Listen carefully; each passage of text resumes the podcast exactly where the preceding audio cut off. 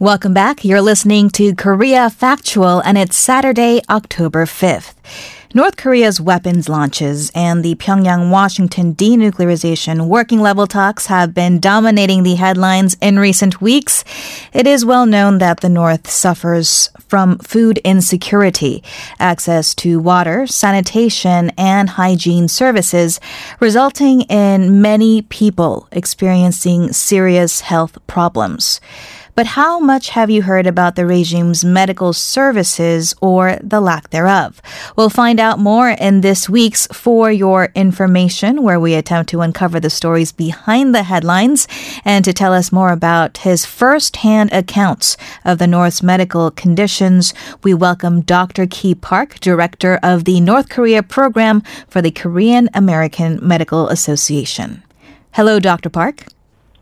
Hi, Eunice. Hi, good to have you on the show. Thank you for making time. So, you have led at least 20 trips to North Korea and have witnessed firsthand the communist regime's medical system. So, could you please tell us about uh, how you got involved in this work, which does trace back to 2006? Yeah, so in 2006, my colleagues, these are other Korean, I'm a neurosurgeon by training uh, my colleagues and I were just uh, having dinner and said, you know, I wonder if we could help the North Korean neurosurgeons.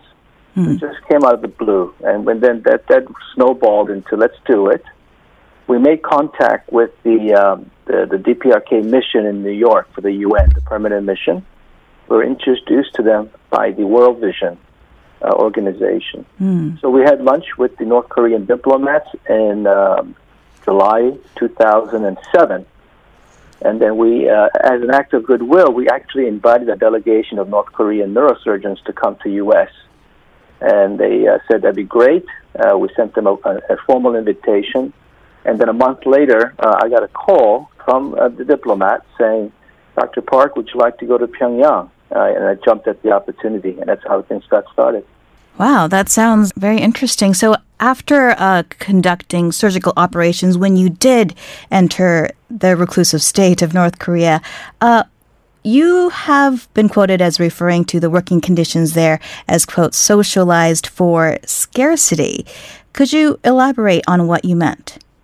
Right. That phrase, socialized for scarcity, is actually a phrase that my chairman here at Harvard Medical School uh, uses, Paul Farmer basically describing a ingrained way of thinking, way of living, where resources are severely limited. Hmm. Uh, I grew up in the 1960s, uh, 1970s, and, I, I, my parents, you know, they experienced the Korean War, and they are the same way. Hmm. They rarely throw anything away. They will save it till it's completely unusable, and maybe even then they may keep it. And, and, the, and the North Korean doctors, they do the same thing. They'll use something until it's completely unusable. Even though they have a new one waiting to go, uh, it's not time to throw it away yet. And that's what I mean by uh, socialization for, for scarcity. I see. And um, my understanding is your recent, most recent trip to Pyongyang was just a few months ago, uh, and you were able to meet with doctors and patients there. Uh, did you notice any change or improvements over, I guess, the, the time, the years that you have been in and out of North Korea uh, since your first visit in 2007? Right. So it's really a story of good news and bad news. The good news is that over the last 12 years or so, which, by the way, coincides with the nuclear uh, weapons and the ICBM program in North Korea, I have not seen a reduction in the investment in health uh, from the government. The, uh, the, the, the capacity for treatment has remained the same. If anything, over the last few years, they've actually added additional investments. I'll give you some examples. One is uh, they renovated the entire interior of the Pyongyang Medical College, is where where I mainly work. This is the primary teaching facility for the North Korean specialists or uh, doctors. Plus, uh, the, they have developed and are manufacturing their own ultrasound machines and most recently, uh, they have now uh, they have designed and, and, and, manufactured and are implanting artificial knee joints on patients. So, in way, some ways, they're, they're continuing to invest, invest into the uh, the healthcare of the people. That's the good news. Now, the bad news is that the sanctions have gotten much more stricter, as you know, and the parts uh, for some of the uh, larger equipment. And one, one thing comes to mind is the uh, portable X-ray machine that we use in the operating room. Uh, for the last nine, ten years, it's been operating, but the, the last time I was there, uh, it was no longer working, and it's because it could not get the parts. And I'm sure that's the same situation for some of the other large uh, medical uh, equipment that, that needed to be uh, imported. Sure. Um, could you give us an anecdote then of, of what it was like performing operations in North Korea? How was that different from your experience, say, in the U.S.? So there's the um, the, the, the, realities of working in a, any developing country. I've uh, I've taught neurosurgery in Ethiopia uh, for multiple years, I lived and taught at a government hospital in Cambodia, and it's no different. Uh, it's it's a, a developing country. Um, electricity goes in and out at times.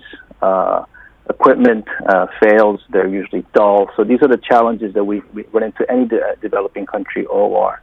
But what's unique about working in, in, in North Korean OR is that as a surgeon, if I partner with a North Korean uh, surgeon and we're working in front of each other and the patient's laying on the uh, in between us, I'm technically from a country that they are at war with, the United States. Mm-hmm. But when we're operating, there's a sense of oneness uh, that we're one team and we have a common enemy, which is disease or injury. And uh, just it's indescribable the feeling of this uh, this uh, uh, bonding that comes in uh, when you when you operate together to help other people. Certainly. Um, were there any shocking conditions in healthcare that you came across in North Korea? Like I kind of mentioned it earlier, I mean, some of the things that, that we don't do anymore, they still uh, practice. Uh, for instance, they they, they re- reuse syringes. They they they they wash it. Uh, so my dad, you know, he, he had a hospital in the 70s uh, in, in Seoul, and then we did the same thing. They clean it, they boil it, you know, and they sterilize it and reuse it. But so when you see some, something like that, uh, you know that the conditions are hard. Things such as scalpel, um, gauze, the things that we we've, we've been throwing those away after single use for for, for decades now. Uh, but in, in, in North Korea, they still uh, reuse a lot of these things. Fascinating things. Thank you so much, Dr. Park. I'm afraid we are out of time and we'll have to keep it there, but certainly hope to have you back on the show next time. Sure. It's been a pleasure, Eunice. Thank you. And if you have any opinions on the topics that we are discussing on the show today, please do send us an email at koreafactual at gmail.com. You can also find us on Instagram uh, for pictures and latest updates as well. Coming up next is Continuum, where we try to understand current events by looking to the past. We'll be right back with more facts and perspective.